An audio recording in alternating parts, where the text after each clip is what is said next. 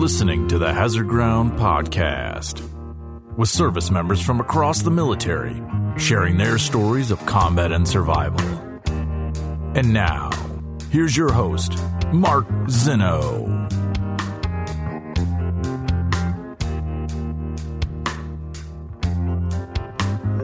Welcome into the Hazard Ground podcast. As always, we appreciate you joining us each and every week. Before we get to this, this week's guest, who is right here in the state of Georgia with me, who has gone on to do some amazing things inside the veteran community, particularly combating veteran suicide. Get to him in just a moment.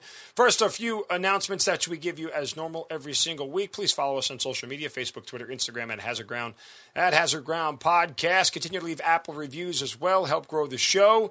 Uh, we are getting bigger and bigger, and the only way we do it is by you guys leaving five star reviews, continuing to help everybody know why you love the show and why you should listen each and every week. So thank you for those in advance. Don't forget about our promotion with Amazon. You can go to our website, hazardground.com, click on the Amazon button at the bottom of the homepage or under the sponsors tab, and uh, you'll get redirected to Amazon. You can do all your normal Amazon shopping. We get a percentage of what you guys spend, and then we donate that percentage back to some of the great charities and organizations you've heard featured here on the show. Also works really easy from your smartphone easy and convenient redirects you right to the app. So if you save your credit card information, everything, it's convenient and easy to use. So again, check out hazardground.com first before you do your Amazon shopping. All right, this week's guest, former Army captain who was also a Ranger, spent a total of 10 years between the active duty and the Guard in total of service, has a deployment to Iraq and Afghanistan. Post career, got his law degree from Emory University, works in commercial real estate. Also, now has established a nonprofit called Something Out of Nothing, uh, a project of the nonprofit Toughest Kids to help raise support uh, and also create awareness about veterans' suicide. He is Earl Porter joining us here on the Hazard Ground podcast. Earl, welcome and thank you so much for being here. Hey, thank you, Mark. Long time, uh, long time fan from your, your radio time. Uh, I picked you. up listening to the Braves, my last duty station, and uh, was acquainted. You were kind of the first veteran transitionee that I knew. Well, thank in you, my uh, periphery. It, it, it's good to have uh, another fellow Georgian here with us. And you are a product of the University of North Georgia. And uh, while I joke and say it's a cult, um, that uh, there have been many an officer that I have served with and beyond uh, that have gone on to do amazing things uh, that uh, graduated from North Georgia in the Corps of Cadets there. In fact, um, now Colonel Dan Kearney uh, from Restrepo, back when he was Captain Kearney, came Right. from from North Georgia. So uh, a, long lineage. You know, you're, you're upholding the greatness of North Georgia. Hey, I uh, I love North Georgia. It gave me a clean canvas after high school. Uh, I've got my entire paradigm of understanding of leadership from that institution, and uh, diamond in the rough. Also, uh, we have a mutual friend, uh, Susan, who also interviewed you for the Library of Congress. We've had a couple of people who uh, she has referred to the show. Uh, she's a great veterans advocate, a wonderful storyteller. And for those who don't know, the Library of Congress has like this whole veteran stories deal, kind of similar to what uh, what we're doing here with the Hazard Ground. But you know, they like to tell veteran stories as well inside the Library of Congress. So you've shared your story there as well. But uh, I mean, I know North Georgia was where you got your start, but uh, you mentioned a clean slate. So was there was there trouble prior to getting to North Georgia for you? Uh, I'd say hardship. Uh, yeah, so I, I grew up in Decatur, Georgia. Um, I say I'm a product of, of the community. Um, had I left home at 14 and uh, took an unbeaten path um, and tried to emancipate myself. There wasn't any uh, jurisprudence for that. Now I know the fancy word. Um, and so it took the discretion of a judge, uh, Judge Nash, and uh, Dorothy Murphy, a uh, public defender, just her, her vicious advocacy of my rights as a kid that, that allowed me to, to go to a private children's home instead of a public children's home and then eventually to have guardianship granted to my sister. Um, so there's some jumping around through defects of different high schools there. I ended up coming back to the city of Decatur because I had, I had roots there, Boy Scouts, um, wrestling, JROTC, and um, kind of fought to get a, a scholarship because when you live out of district, you can't go but for that tuition. And uh, they let me in, let me kind of graduate with my class, and that was that was a clean slate for me uh, to kind of have transition. I had a loss of my father that summer. He's also a Vietnam vet, um, and because of my upbringing, I didn't get to know him until I left the house. And so I got three years with him uh, and he went from absolutely uh, resentful of the military, and he was a black dude going to Vietnam uh, under conscription, coming back to East Atlanta, uh, not being liked for being Vietnam, you know, going to Vietnam or being a black guy. Uh, so he had a lot of resentment to me receiving a four-year Army, Army ROTC scholarship, and I, I really felt that father's love uh, in that instance uh, and his support. And when I went to North Georgia, I remember first Sergeant Dean Papka, old burly uh, Merrill Marauders type Ranger mind, and uh, these big bear claws say uh, Earl Porter to the line, and that was the first time I didn't ask to go by my nickname of Chico. Uh, one, because I was scared shitless uh, for first Dean Papka, and two, uh, I felt invigorated to carry my dad's name. And so North Georgia was the first meritocracy I got to go to, if you will, where like your merit uh, gives you chances to skip PT because you have a good GPA or go to airborne school because you did great or whatever, whatever. Um, I fueled, or, you know, I, I was fueled by that incentive uh, in, a, in a construct where it was kind of fairness, whether you're white, blue, green, whatever. Uh, here you are a cadet and you work with your, your peers to, to make a team.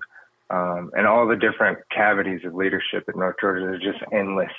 Um, and it was really inspiration of two aviators slash rangers in high school when I was at JROTC, plus the infantry minded uh, leadership of North Georgia that I think gave me a really good uh, mm-hmm. framework to enter as a lieutenant. Now, and now, um, you had mentioned you were a diamond in the uh, rough there, um, but you got to go to.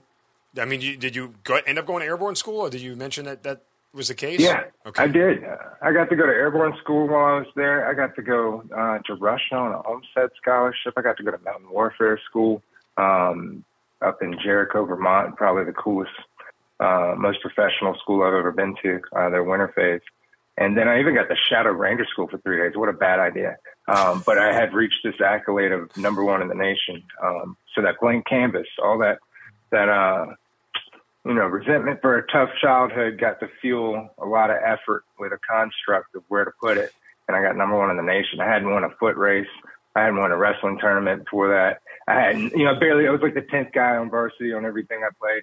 Um, and, you know, they kind of balance your GPA against your, service, your physical performance, and uh, that was the first cadet to do that for North Georgia. So I felt like I paid back an investment that uh, Decatur put into me um, to go up there on a scholarship. Did Did you have any idea what you wanted to do in the army while while you were at North Georgia?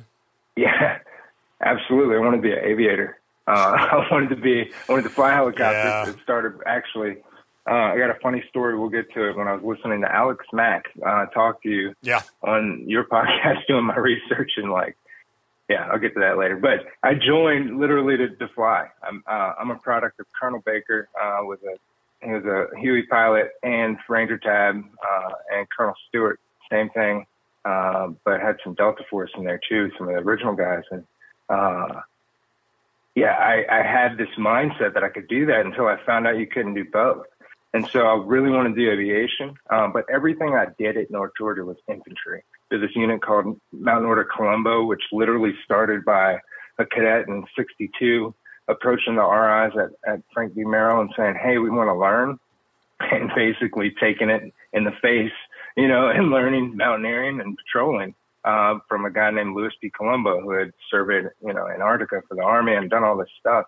Um, and it was CTLT or cadet troop leaders training or something. Yep. Uh, I went to at Fort Bragg yep. and for aviation had a blast. Uh, I mean, utility maximum. Um, we got the, I, I, I say I got to fly helicopter to let me hold the joystick, right? And the little controller. And, you know, I got to do the medevac training and it was just a blast. And then I met up with a guy named Cody Gallo that I went to Decatur High School with who just returned from Afghanistan. And uh, he was like a senior on the wrestling team when I was a freshman. I just wanted to, North Georgia ingrains into you, you know, make use of every opportunity. So I wanted to meet with him and learn what that means uh, to be an infantry platoon leader in Afghanistan. And uh, met with him. Uh, he didn't have time. He had to go to a meeting. he told me to sit in the back with Joe. Uh, it was like Mexican Joe, Black Joe, White Joe. Uh, you know, like all sitting around four hours cleaning weapons, and I smelled family. And so in that instance, I switched from wanting to be aviator to uh, choosing infantry. And because I did well in the OML, it wasn't really a problem. Um, and honestly, one of the best decisions I ever made. There was no no data for it, um, but intuitively, I had a I can see in hindsight I had a familial void, and the infantry is literally a family, um, and so it it made so much sense at the time, and I've never looked back since. All right, so you end up commissioning, um, and it's 2009, correct? When you commission? Yeah, commissioned 2009, right out the gate. Go to Georgia Tech to be a Gold Star recruiter. Ah, there you go. Right, um, yeah. and then you obviously you head off to uh, used to be well, used to be called IOBC, but now it's uh, Infantry BOLC, right? I mean, uh, um, right. We're at BOLC two back then, so you had to do BOLC two first. What's And two? then- and I was Why do like I the- not know this? we joked about it as a Jessica Lynch project. It was uh, effectively uh, the reaction to not getting certain training at your particular BOLC. So they made everyone, they were kind of looking, at, I think, at the Marine Corps and seeing TBS model and saying, hey, we'll have a 12 week course. BOLC 2, every officer goes to it, and then you go off to IBOLC and ABOLC and all these other things. So I was like the second to last class. The funding was done. No, everyone knew, you know, this was project is not going anywhere. Um, ironically, it had it was better resourced than IOBC. But of course, when I got to IOBC, this the training was completely different. Um, and I had this Marine crossover as my platoon trainer. So we got a we got a good old grunt style IOBC experience. Back when you can punch each other in the face and stick IVs in you, and it was good. You know. Yeah, those those were the good old days. Uh, uh, we we long for harder times, I guess. Uh, nonetheless, uh, after after you end up and you finish your uh, your uh, OBC, what do you go, Basic Officers Leaders Course, Bolick. you, you end up going to where? What's your first duty station? Um, let's see. Did Ranger and went Okay, so you did Ranger School first. So, yeah, did uh, Ranger School first after like mechanized Bolick or whatever, little three week course. I was Winter Ranger. Had a foot injury at the end of IOBC. Uh-huh. uh I mean, I had IOBC for me was really humbling. I went from number one in the nation to peered uh, number seven in my squad of, of like 12 uh, and like West Pointers. and I was just like, uh, we had this West Point platoon. I was right in that heat. Uh, and they were called Dude Cav. I don't know if you ever heard of them. They got in trouble for like, eh, I'm sure they don't want to talk about it, but got in trouble for going to for sororities around and partying on representation as Dude Cav. Um, and oh God. I, that was so humbling because I'm in I'm in the squad with like Stephen Petraeus, uh, Little Petraeus, and like all these just the whole West Point football team, uh, and they were all good people, and it allowed me to kind of reset my clock uh, and look at about you know just become malleable again. Um, so I, I go to Ranger School two months after my peers uh, because I'd hurt my foot. Uh, ended up going straight through, graduating in the wintertime, and by June, so you didn't get recycled. Fort Stewart. You had the foot injury. No didn't get recycled. Wow. holy shit, was it close? Oh, it was close as hell. Um, every time it was close. Actually, I, there, when you know history, never history repeats itself. I tell you, told you how I went to Ranger School for three days as a cadet, and it was like a horrible idea. Uh, I had a run-in at four o'clock in the morning as a cadet where company commander did not like the call that cadets are walking with Ranger School, and he let me know. And all the RIs are just, you know, like, hey man, just take it. And he, he was just one of those honorary cats. Uh, well, I leave, go on about life, come back. I'm now the chow rep because my ranger buddy is like the NCO of the of the class or whatever, and uh, he made me the chow rep. So I'm the a hole that has to, you know, tell you to get up every two minutes, but I get the privilege of like passing out pancake duty or whatever on the cleanup crew. Uh, and the same guy walks by me and he goes, "Hey, do I know you, Ranger?" And I'm like, "Ah, "No." And he literally went in. He didn't like North Georgia cadets. He still didn't like me. Uh, and now he's the S3. and uh, next thing I know, one of my Hawaiian uh, platoon checks came over or whatever and uh, got me on the bus while everyone's over there getting their boxes. And he was, I don't know what you did to piss this man off, but he's trying to day one you. and I, I was just fortunate to sit there on my little on bus and go straight to Florida with everybody else. Uh, so got close, man. I got hypothermic in winters. Um, should have been med- medical recycled probably. Uh, but uh, didn't. Just had great Ranger buddies. Sergeant Penny, uh, gentleman that's passed since, uh, was a Ranger bat medic, and you know, just taking care of me and helping me get through those those horrible moments. I'm What the type was the, guy uh, that would get everyone else. And, What was the toughest part of Ranger School for you? um, having seen behind the curtain and walked the North Georgia mountains back and forth for this Colombo thing I was in, or North Georgia just generally FTX is out there, um, and Boy Scouts. You know, growing up, we always walked around. I saw. I know. I know they are not insensitively cooking steaks a mile, you know, upwind from you. You know what I mean? And like, I've, I've I got to see and like I could tie some of those knots faster than the people, and like it was so hyped in my head versus what I experienced, and it was brutally just cold that I had to learn how to give 125 percent regardless, uh, and that was the toughest part of me. It wasn't the sleep because I I told you I left home at 14. I had a a life with different structure. Uh, I was pulling two all nighters a week in college because I didn't learn how to read till college, and uh, it wasn't the food because I did wrestling, but it was that gray area of like still giving a shit when you don't give a shit. Um, and that came and paid off dividends over and over. And you learn principles like never steal another person's ranger school or whatever, whatever. Um, and that community is just so, so thick. And I'm sure you know. Um, Yeah, uh, but it, Uh, why did you not learn to read till college? That's a you know something you sort of glossed over very quickly. Oh man, um, you know, literally, I had read a book like Goosebumps and stuff, or you know, required reading in public school if I, you know, had to skim it or, or something like that. But um, I just thought I was like just not allergic to reading, man. Honestly, like at some point, it just I would fall asleep so quickly. Now, fast forward 2012, I returned from Afghanistan. Um, I'm able to cut the line for LASIK, and I when I'm getting analyzed for ear, nose, and throat stuff, or not that, but I'm doing both at the same time. Um, they noticed that my eyes did something weird that walking around, I see 20, 25 like everyone else, but my eyes were in hyperdrive. Um, and so when I go to read, when everyone else kind of le- up, up levels in concentration, I'm already in overdrive and I, my brain just kind of gets exhausted very quickly. So I didn't know that at the time.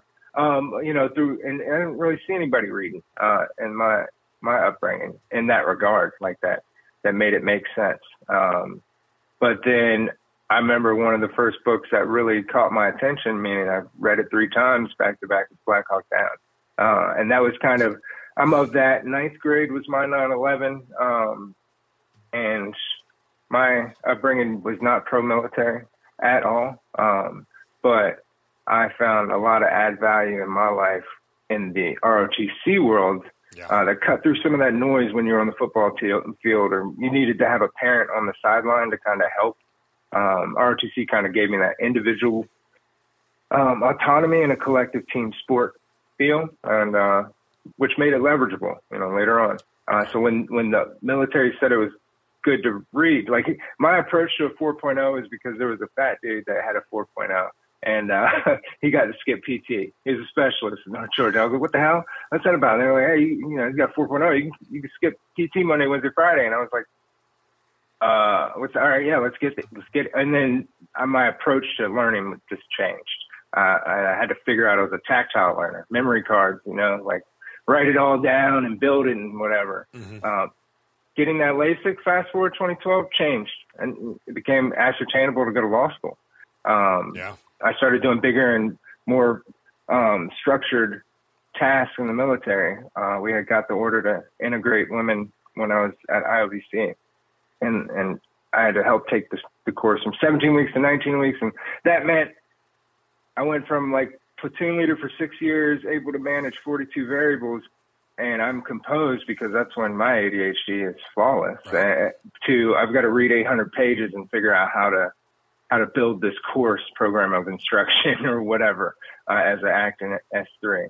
And if I didn't have that little physical, you know, surgery or whatnot, I don't see that happening. Wow. Um, and just so many ways it intertwined, man. Um, but now approaching law school was kind of the time I chose to learn. So like undergrad was learning how to learn, and law school I got to pick the most two thirds of the courses I took, uh, and just uh, liberating, very liberating. Um, so let's back up uh, because I do want to return to some of the stuff that you got a chance to do that you talked about. But uh, you end up, uh, I think you said, going to Fort Stewart um, for your first duty assignment, and then you're quickly off to Iraq, right? Yeah, I, I roll. I'm supposed to be with 130th Infantry, and ended up getting uh, pulled over to 164 Armor. Um, flew into Baghdad, or yeah, and then flew up to Mosul uh, and we were kind of from Kirkuk up uh, as as a footprint, and I was all the way the further west northwest boundary, uh, Mosul checkpoint ten. Back then, uh, the game was we knew we were leaving. Uh, it was time to make sure you know uh, Peshmerga and Iraqi police play nice um, and lead and can operate without us. We're going from this uh, OIF seven to Operation Golden Eagle. I can't remember where it was like we did this big draw demonstration of force, and then can't use Bradleys anymore. Uh, and but I, we had this primitive uh, experience because uh, Iraq evolved south and north, and we were um, arriving to bad named maps and uh, locals who thought we were Russian. Like it was as if you know we hadn't, as Americans, gotten that far. Right around the dam that was uh, my key terrain, uh, that dam that if it fell, Baghdad would flood. Right. Um, and so it was a very different experience. They had like 40 villages and, you know, awesome platoon sergeant. Uh, but very loose, horrible experience at the company and above level. I remember my guiding principles were uh, at my initial counseling were uh, always look cool, always know what you're doing, and if you can't follow rule number two, fall back to rule number one. Yeah, like, you know, it's funny. I, I, held to the same maxim as a lieutenant. I'm like, I may not know what I'm doing, but at least I look good. So if I look the part, uh, I could probably get by on just a couple of, you know, cute little phrases here and there and just, you know, BS my way through it. So I, I, I agree 100%. That's the way to do it. Yeah. But it was a great deployment. Um, I got to see kind of the, what men do um, in a tribal format, and it's it's beautiful. Uh, uh, and I really found purpose because of my upbringing. I crossed so many social boundaries just by existing um, that uh, I felt it kind of really spiritually aligned to to be at that lowest echelon of congressional intent, you know, and and right where uh, kind of our, our heartbeat of, of our our nation, our enlisted men and women, um, where they get shit done and represent their interests. That was kind of my. That's where Ranger School came to play. Uh, I, I pride myself on bringing home about 88 people uh, and leaving here with 88 people under my purview. And I mean, I cannot ask for uh, a, a more, you know, esteemable aspiration to have growing up, even though I didn't know that really was something that I aspired to do. Uh, and things like Ranger School teach you in ways you can never you know, I'd get the, uh, hey, you got a police call route Tampa, the, the route that's too black to drive down, but, you know, we've got a police call it, uh, to show uh, Iraqis how to take care of their AO. And I remember being able to have the ingenuity to, hey, all right, I'll walk on the road with these dudes and you guys give me a V on the side and kill anything that, that looks funny.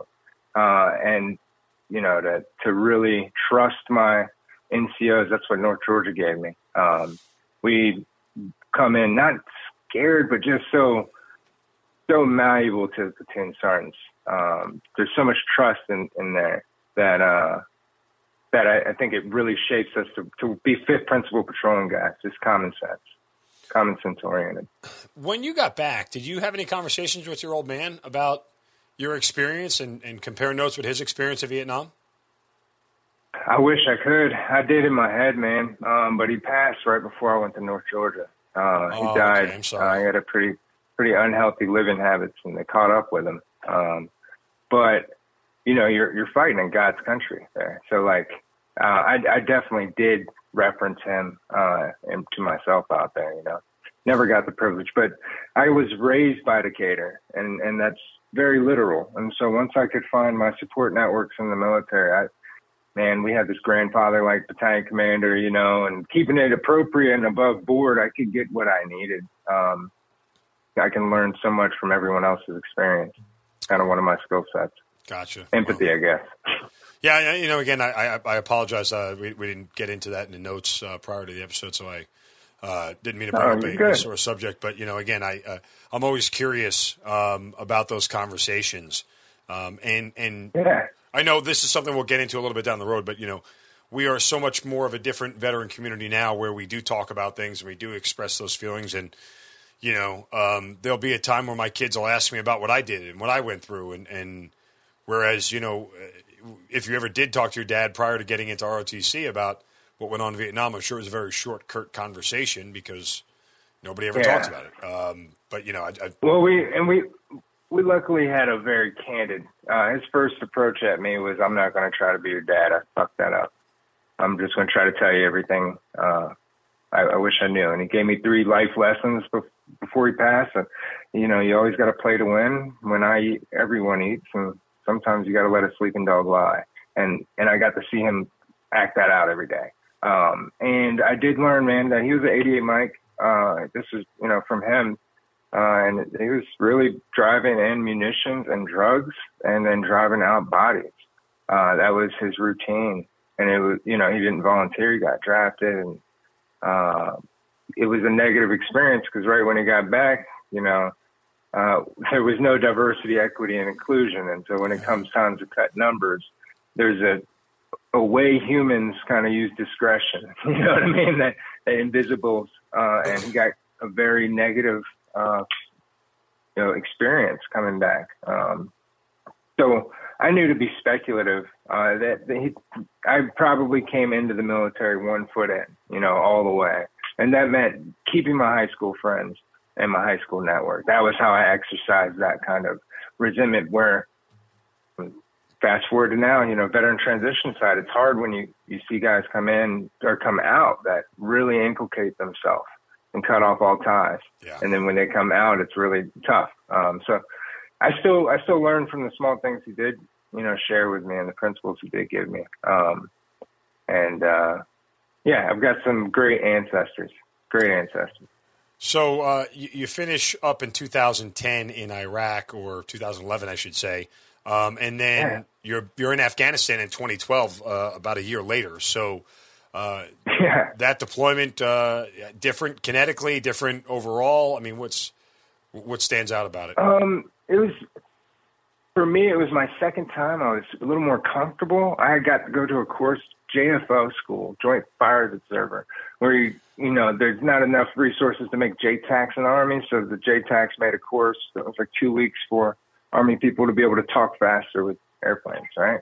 And um, man, that made me so much more comfortable, and so I was more uh, aware during that whole deployment. Um, we were right side, right outside of Kandahar Airfield. Uh, we were the reaction platoon, if you will. There's a lot of chasing. Um, you know, points of origin of ice rockets. And uh, I had a real negative experience with uh, National Guard entity out there that didn't didn't react how they should, uh, in my opinion, and left their own guys, and we had to take care of it. Uh, and so I also had to relieve a platoon sergeant. That was probably what the, the toughest experience. Um, but uh, being more aware doesn't, you know, always make it easier. Uh, the more you know, the more you, you feel like you don't know. At the same time, we were not as kinetic over in uh, Panjwai. That's where they were getting off. Um, and we were that splice that supported Second Infantry Division. Um, we were just a battalion that had probably a month uh, notice, and we shifted our NTC like three months to the left. And you know, the people who are landing from our California train up are the torch leaving in 24 hours to uh, go to go to Afghanistan. We were really tired. Um, I we just had a uh, we landed from NTC, and I remember I'm the arms room officer, and I'm yelling, "Hey, don't move an arms room before I get there." We got the order to move the arms room right before we deploy. You know, so it's like moving a convict or something. And uh, you know, we set it aside, and once I get back, I, I have my chalk of 200 guys uh, coming to the arms room, and it's locked. And I call my armor. He's like, "I'm waiting on you." I'm at the new arms room. I'm like, "Shit." Uh, we have a hasty ass like middle of the night turn in, a, you know, a mile up, and me and the sergeant major are arguing because I can't get my green two, and he's a sergeant major, and whatever, whatever. We start checking at 5:30, 6 o'clock in the morning. Lo and behold, there's a pistol. So this is like within that week approaching to Afghanistan, and we go from a company lockdown to battalion lockdown to uh, five days or probably four days of weirdness, ending with 40 letters of reprimand. Uh, and, you know, my eyes were wide open by the time I went to Afghanistan. Um, I was also in a then relationship that was progressing to marriage. Uh, and once, uh, once I say we got, we got in country, it was just no one could ever get their footing. That was, we, we were perfectly capable, but you know, we trained up gunnery on Bradleys and then found out in, you know, in the block leave that we're actually going to walk in Afghanistan. So no one could ever really catch up.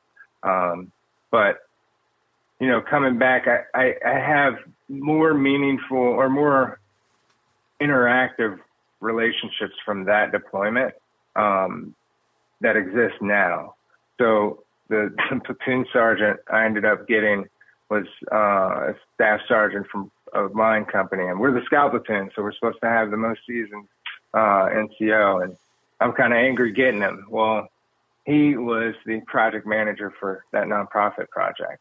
That oh. he stri- drove behind me as I walked the AT uh, through the wintertime.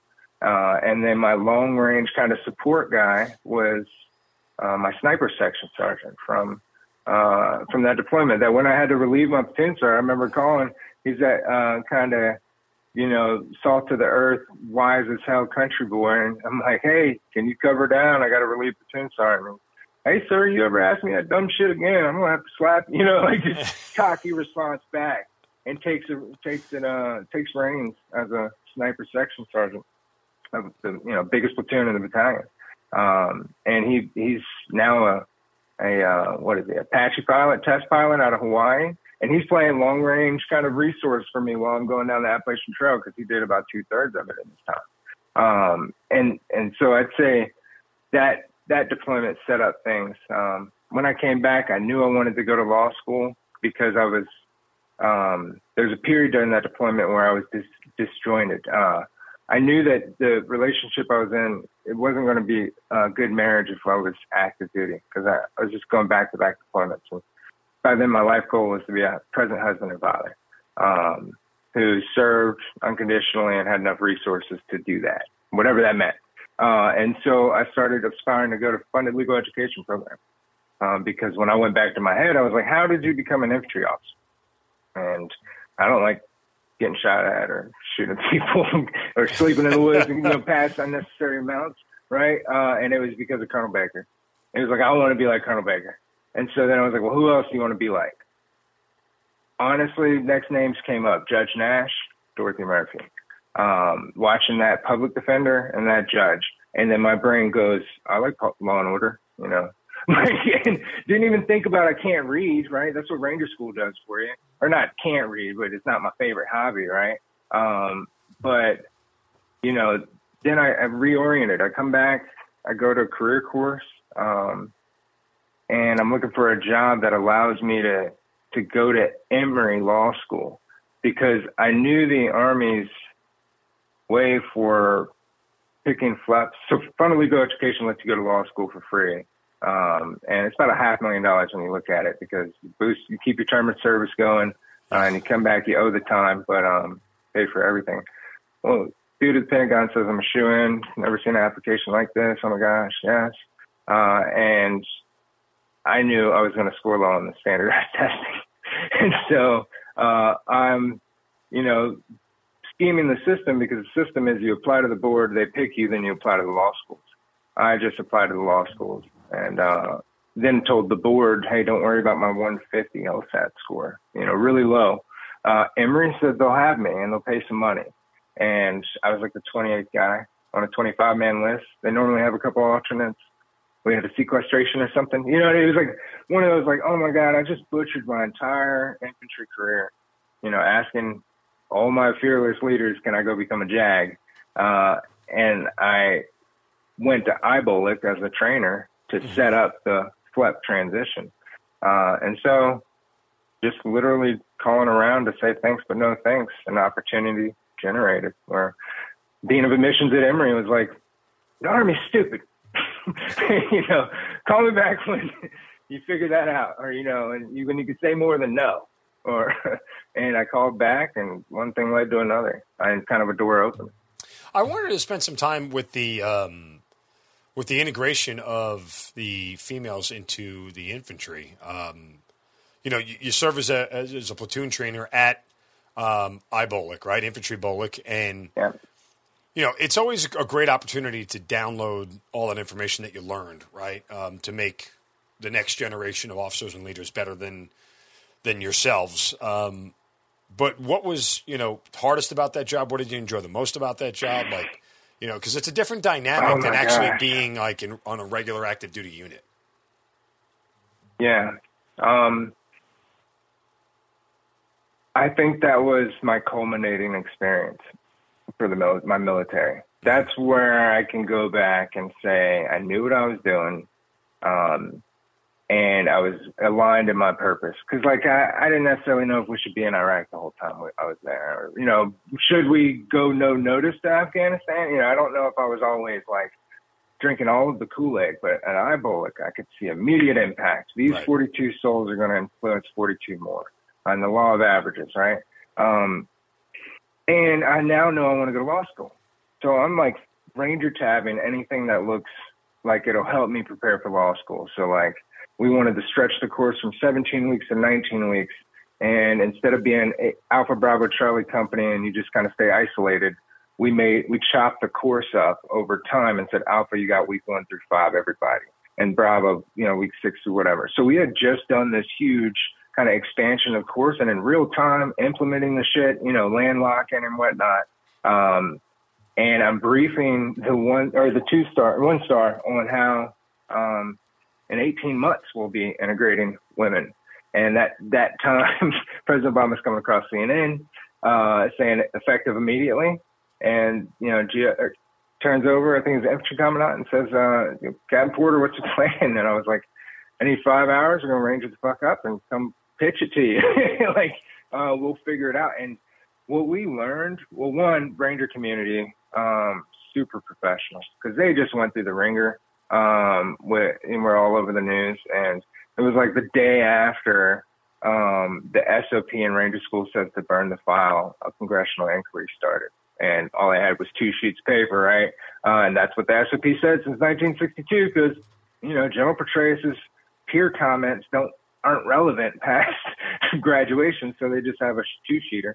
Uh, and that became a problem. So we got to learn intimate knowledge of what they did, what they wish they could do, because the military makes you do AARs by the numbers, especially if you're going to be a congressional inquiry. So we luckily were able to pull off a POI switch at the same time as, um, you know, having a course that was standard focused.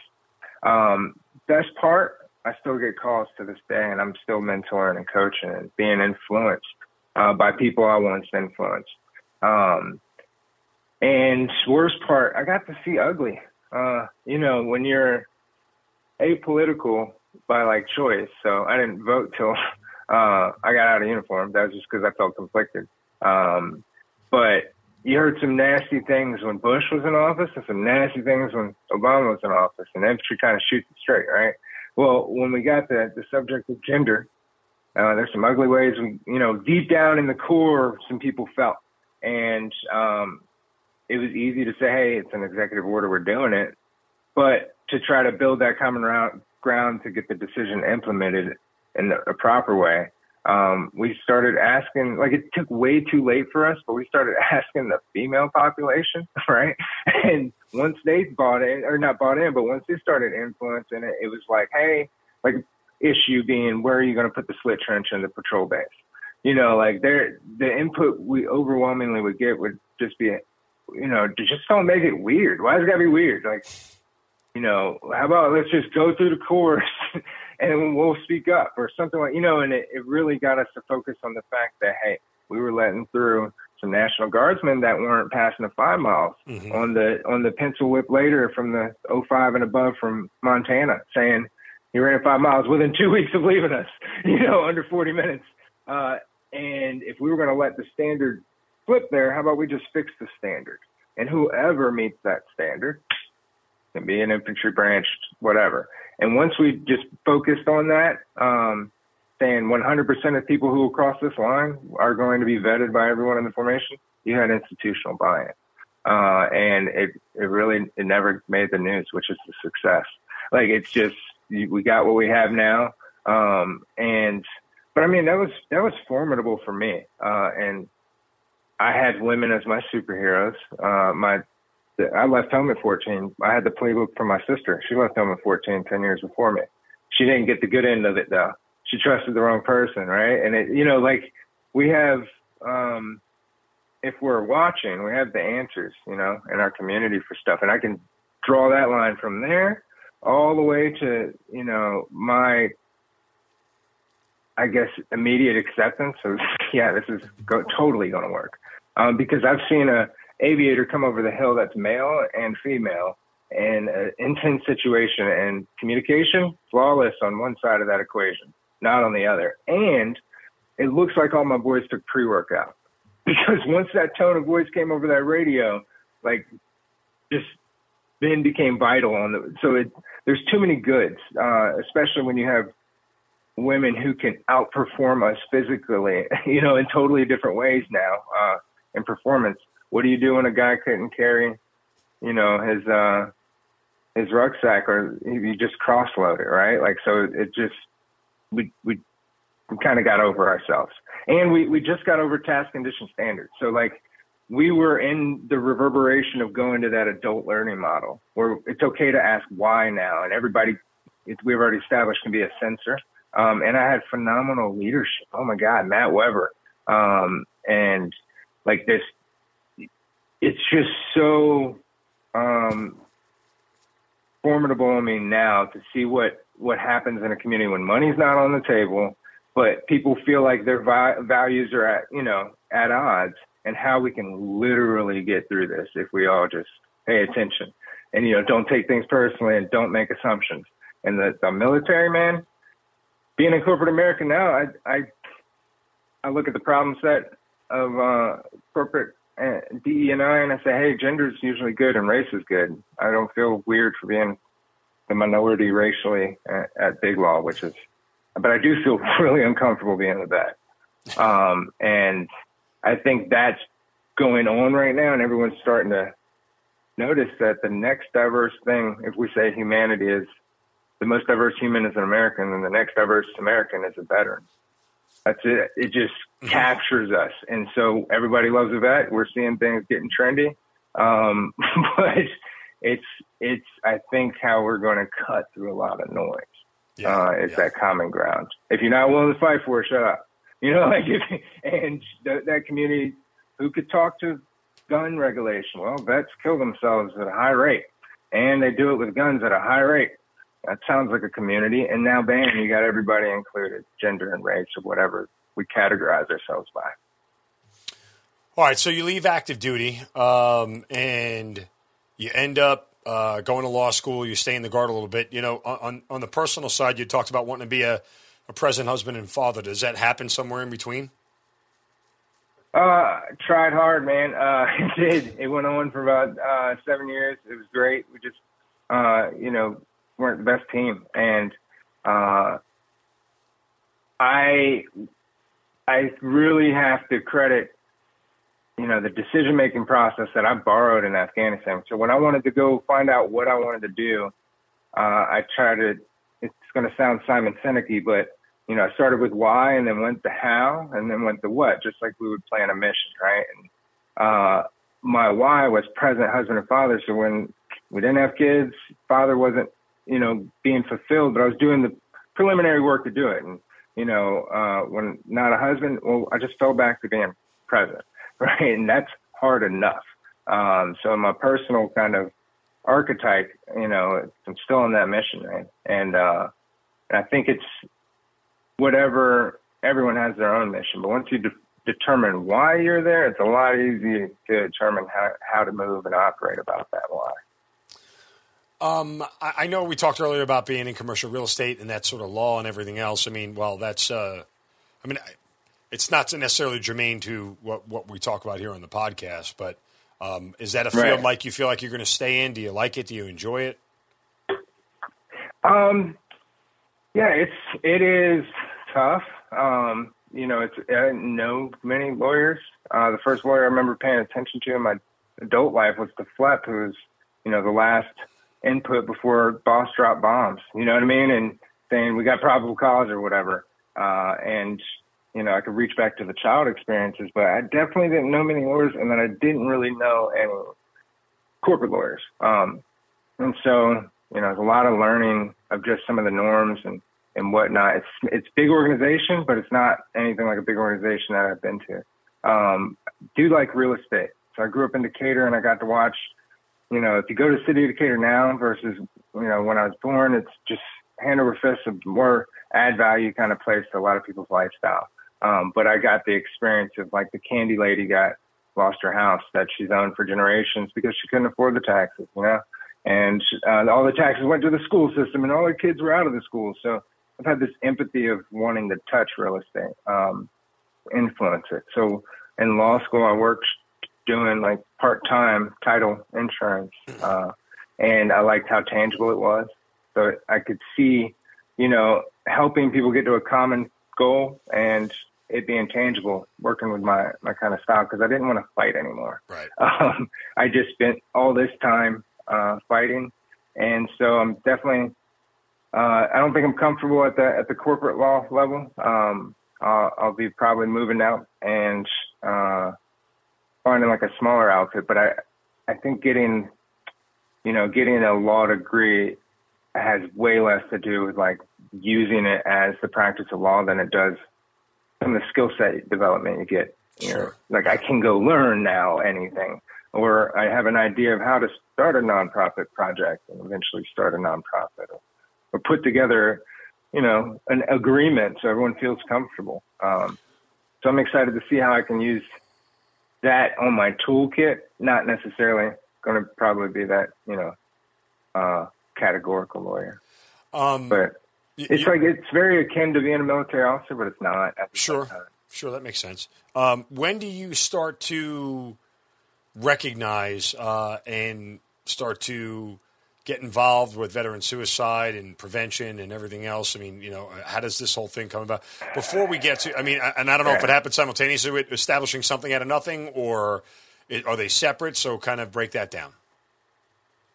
Yeah, um, I'd say they're separate. So first part, where did I get introduced? Um, I think my child, you know, hurt people hurt people, and people not dealing with mental Yeah. health kind of sometimes gets projected on others and turns into suffering. So I think I've touched mental health long part, uh, and I've been I've had kind of blinders off for a long time, a lot longer than uh, some of my peers. And so I think that Judge Nash, um, gentleman, superhero, uh, eventually takes his life, uh, and you know he would uh, be a juvenile justice by day and then fly to the middle of Africa and be a humanitarian by night. Um, and I carried that rock in my rucksack for a very long time. Um, when I got number one in the nation, I became very close with a, a gentleman who eventually retired um, shortly after finishing there, and uh, he took his life. Uh, and then we started talking about veteran mental health because 22 a day we got established, I Yeah. think, in 2012, 2013. And so, like, I, I'd see the push-ups. Uh, I do mine silently, and I'm not a in the picture kind of person. Uh, but I didn't really ever feel like I got to swing that back um, in a way, or had the time or bandwidth or whatnot. And boy, I mean, just the amount of people I've, I've learned, known of, known intimately that have taken their life uh, by just service alone. It's uh, ridiculous. Um, everything from just being the inspector, you know, on the, the investigation when student commits suicide to, uh, you know, your friends, your loved ones. The mortar sergeant just took his life last May. Um, and so watching, uh, being at, you know, corporate law up on a high floor, still afraid of heights, like, you know, as an airborne ranger, but, uh, you know, going through imposter syndrome, watching the news and just feeling like, whoa, what is going on here? Um, everything kind of coalesced and I was going through my own hardship. Um, and as we kind of were talking about, I've had, you know, hardships So every time you go through one, you need to make sure the dominoes are not going to collapse. It's not always that one domino you're going through. Um, and so I had an aspiration to uh, hike the trail, kind of seeded into me from a friend who always talked about it. And um, one thing led to another, and I, I had this like really emotional experience uh, on an eight mile run with a vet named Buck from uh, Vietnam era days, and he uh, was moving this log out of the street. And I was like mile seven of an eight mile run that didn't even mean to run, and I hadn't been running. I just needed burn energy, was getting back into good habits, and um, and man, come to find out, he he lost his uh his son three days prior to to suicide. And we had this moment in the street because on that run, I had thought about hiking 2,200 miles instead of and doing 22 push-ups. You know, in honor that would be my kind of way to pay homage. Um, and in our conversation, he mistook me to say I was thinking about committing suicide. So he gave me this like fatherly response that was still raw because he just lost his son. Um, and once I cued, you know, re- recommunicated, hey, no, no, I'm saying I'm thinking of this is this is so nice that we've met. I'm I'm thinking of walking 2,200 miles to raise awareness and resources for for veterans so they don't get to the point of committing suicide. We just had you know, metal to metal left in a different direction uh, kind of experience. Um, both crying and I went to run back to where I was finishing and ran like I hadn't been running seven miles, man. Uh, I felt that charge and I took that to a community leader, um, and around here, Jay Bailey. If you haven't heard about him, he's making magic with the Russell Innovation Center of Entrepreneurship. Um, and he's, he's really in the business and I kind of just took it by him for a smell test and he gave gave me the conviction, you know, if not you, then who would do this? And if not now, then when? We need something, you know. And he, you know, he thought enough of that. If I could just, for me, we could just influence one vet, which you, you know, it's a negative thing. You can't prove it. We can influence one vet um, to make the right choice. It would have been worth it. And asking my friends for help was my way to like platoon lead another chapter um, because we had literally my friends taking pictures of too many people in the back of their plane and they're making human choices, risking their careers, risking their lives. Uh, no thanks. Uh, and the rest of us are sitting back thinking, you know, what was the last 20 years? Um, and being in corporate law, you know, you can get lonely for other reasons, but that was, uh, that can make the hall silent. You know what I mean? Yeah. Um, and so we just we saw 9/11 coming, uh, and said that man 20th anniversary. That's a hell of a day to start. Um, so we started on Katahdin up in Maine then. And so, uh, by so then just we so had been, everybody's clear, you know, you hiked the entire Appalachian Trail beginning in Maine on September 11, 2021, and you didn't finish until February 22nd, 2022. We actually finished January 25th because Okay. I, I skipped the Smokies because we had uh, Winter Storm Izzy. Um, But we were kind of ahead of schedule anyway. Um, but we didn't want to finish anything after February 22nd because in our head that was 2 22 22. I was like, no later than then we had to finish. Um, so we went back in June and, and uh, finished the Smokies. So now we've technically done the whole thing. But yeah, we did like all but 50 or 60 miles uh, between that time frame, and it took a village. It took a village, and we'd we'd have vets fly out, walk with us. Pennsylvania National Guard came to join up with us. We'd stay at some, you know, American Legions and meet up with some VFW contacts. And Susan met us in, uh, at the Library of Congress. We did the interviews. Um, you know, North Georgia, being what it is at the bottom, came and walked me in the last two miles. A bunch of their cadets. Um, it was a very beautiful thing, man. And we were a project of Toughest Kids Initiative. So Toughest Kids is um, his purpose for special needs uh, children, um, children that are you know wards of the state uh, and Gold Star families. And what what we kind of uh, my mentor was how I became in contact uh, with them. And uh, sorry, it's tough. So since then, my my conduit to Toughest Kids Initiative has passed. It's a husband and wife team, Kelly and Charlie Shell. Uh, it's a North Georgia alum who is an aviator. Uh, his him and his wife. His wife was the chairperson of the board. Um, just passed in July, and they kind of hold up Lake Hartwell, uh, that whole community. Um, he served valiantly as a civilian um, in the investment advisor industry, uh, and then in the nonprofit space. Their family just gave so much, um, and so I fit some of those categories as an individual. Sure. Um, and what we were doing was in homage of White Star families. And what we were pointing out was that's not included in Gold Star families. Um, white stars are those uh, losing veterans to suicide. It's, it's sickening that I didn't know that until I started doing my research to go on this venture. But like, they were compelled, as well as the board, that entire nonprofit, and allowed us to operate. Um, because flash to bang to do something nonprofit, man, it takes a year or something. Um, and we were able to, you know, basically work within their infrastructure uh, and serve immediately. Um, and so, yeah, sorry, it's tough. Every time I talk about the project, I'm talking about um, them as well. I just need to pay homage. Yeah. Um, and so something out of nothing comes from all of this? Yeah, something out of nothing uh, is is a project that is um, we took initial donations, uh, got equipment uh, prepared, and started hiking. Uh, we're able to enable some different uh, veteran communities, uh, and now we're doing speaking engagements, working with kind of Cobb County veterans, whoever have time and and we can support. We're, we're kind of I like framing it as combat enabling um, and in this period applying for nonprofit status uh, so we can go and do future things. Um, I hope to somehow nest all of this real estate with um, veteran service and the leadership we all naturally have coming from that that community one day, uh, and just serve it for veteran support. Uh, we were able to kind of triangulate veteran mental health to. It's actually a, a way described by Greg Washington, who's a gentleman who also walked 1,800 miles. He walked from Mound Bayou, um, Louisiana to West Point. Finished on September 11th. So me and him high fived September 10th in New York, right outside West Point, um, as I was going to Maine.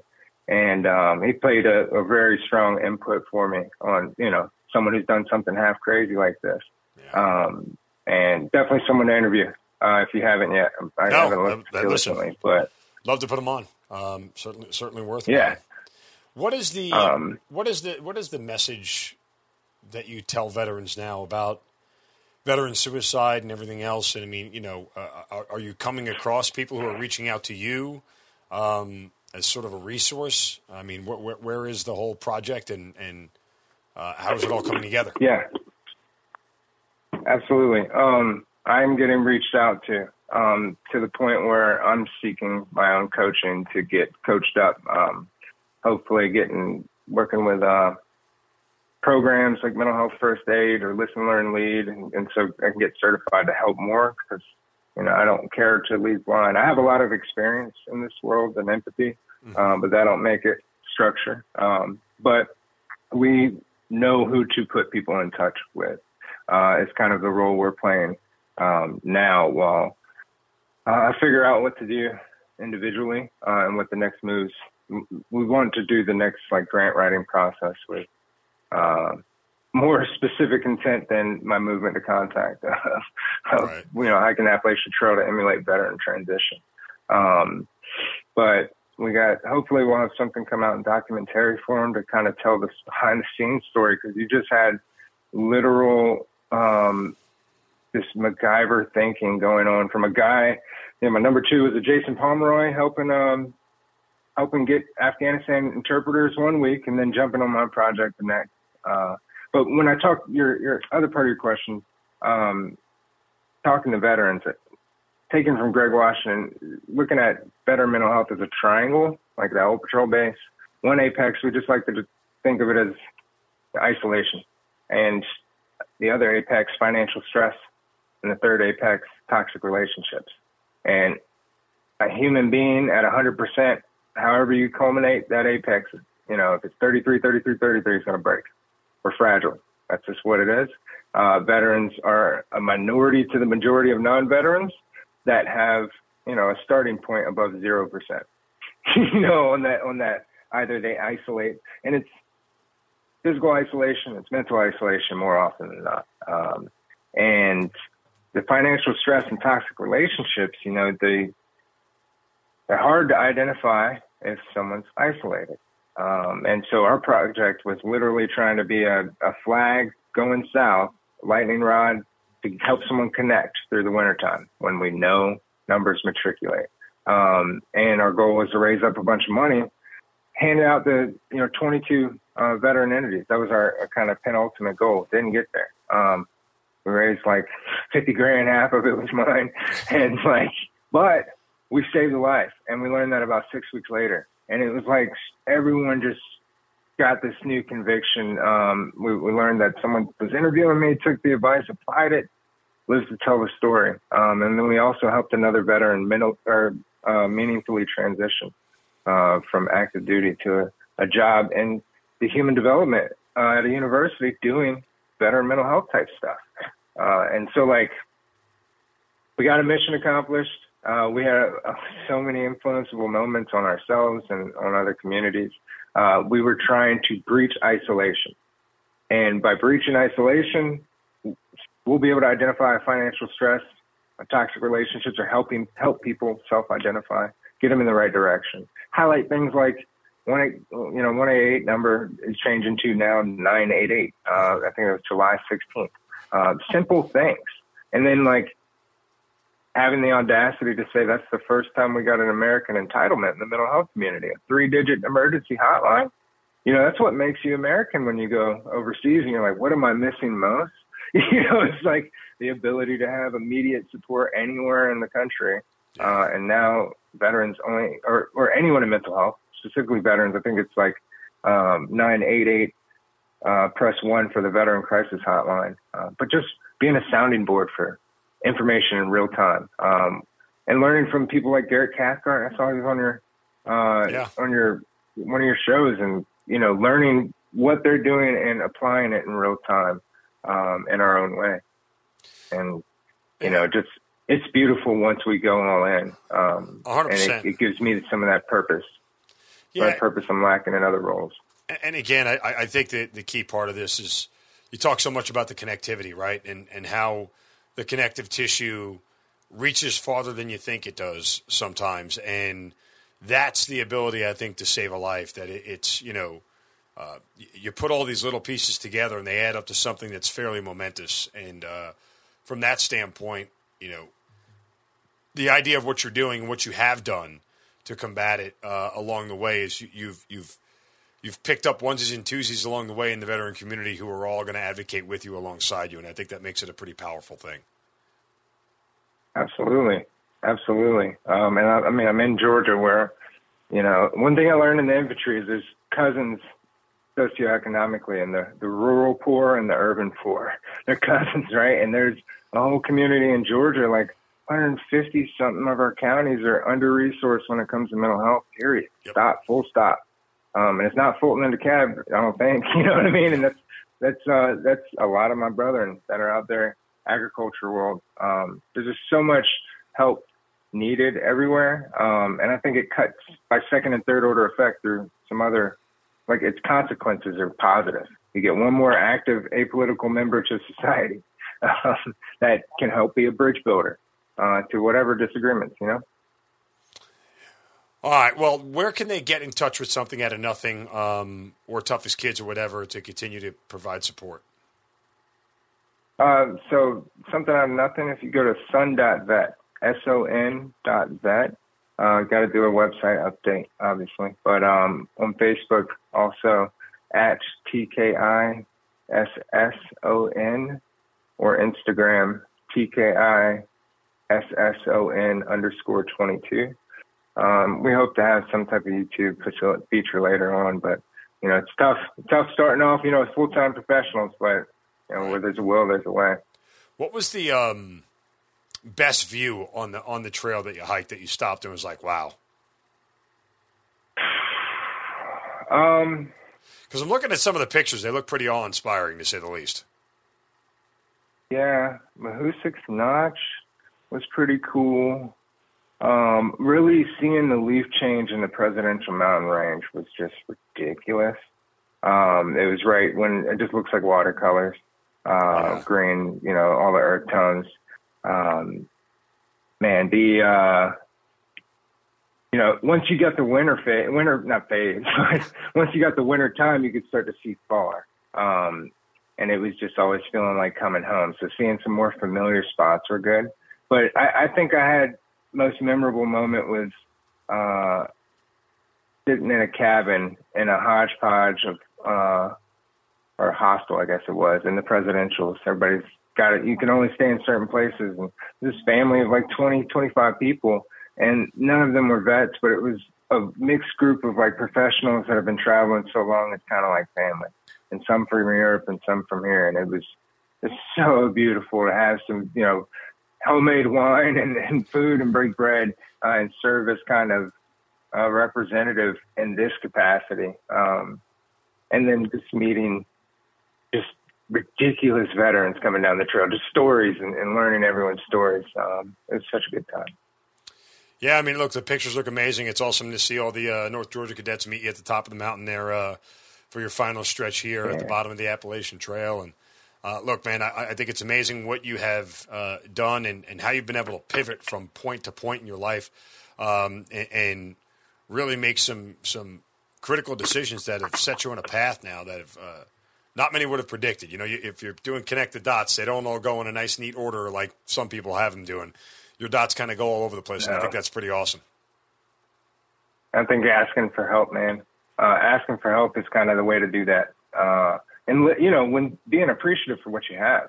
Um, you know, there's a there's a person in the children's home that that first impression of suicide was uh, roommate of mine. Uh, dad was on the way to pick him up, and instead, walked across highway, killed himself, and that was my first like impression. Um, listen at your worst points and take it forward, and you'll always realize, man, like you could get where it could get worse. You know what I mean? And that gratitude you gain from your current circumstance, you just share it. Someone else will pull you through the breach. That's what the military got me. Um, there's just always such a network to, to help as long as you're you're willing to square up with whatever it is uh, and be vulnerable. Um, be honest with yourself. Well, vulnerability seems to be like a strong suit for you as you uh, have detailed this story, and I certainly appreciate it. I, I mean, I thank you for you know the time and obviously uh, letting people know where they can get a hold of you and, and, continue to help push towards your success in combating veteran suicide and everything else. But uh, you know, obviously the law stuff will, will take care of itself. I don't have any concerns with you in that manner. You know, I know there's still more greatness to achieve there, but I, I am genuinely thankful that there are people like you out there continuing to spread the word about veteran suicide because I don't think anybody else is equipped to handle that problem better than we are. Yeah, I don't, I don't either. Um, and you know what? Where could we be with 22 more apolitical vets a day since 2013? Yeah. Um, and you know, we I know retention numbers are weird right now, uh, but and you know, keep doing like no no bullshit. Alex Mack, listening there, I go back to you know, oh, I can fly. I, what says I can't? You know, 10 year service obligation kind of stops, but it makes me reassess like I only got 10 more years. What about JAG or something, you know, and, and just helping each other, I think is the moral of the story. Um, and by, by default, those that care for veterans get in the fight. You know what I mean? Yeah. Get in the fight and just ask and connect. And that's, that's the difficult part. Um, understanding that just because the uniform comes off, the fight doesn't stop. Um, you're still, there's uh-huh. still an inherent responsibility to take care of each other there's still an inherent responsibility to leave nobody behind, and there's still an inherent responsibility to lead from the front and all those things. Uh, and I don't think any of us should be looking to abdicate any of that just because we officially took off the uniform. Mm-hmm. And as long as there's the, there's the headstrongs out there and all these different, I mean, just great ideas getting implemented and getting backed, I, I see a brighter day. Uh, you know, it always gets, gets tougher sometimes before it gets better, but like, hey, we got 46,000 veteran nonprofits out there. And like, that was my conviction to that, you know, let me pick 22 that makes sense. And someone else's conviction might change the world. That's the goal. It's not going to be us. It's going to be the, the person you inspire most likely. Well, again, thank you for your time and sharing your story. Best of luck and continued success with everything. And uh, certainly, uh, I hope that this story reaches many people and your story reaches many people because it's one worth hearing. And with that said, uh, Earl Porter, thanks for being part of the Hazard Ground. Appreciate you guys. Godspeed. You've been listening to the Hazard Ground Podcast, hosted by Mark Zeno. If you have an interesting story to tell and you'd like to be on the show, send us an email at producer at hazardground.com. And if you like the show, don't forget to subscribe, rate, and review on Apple Podcasts. Thanks for listening. We'll see you next time.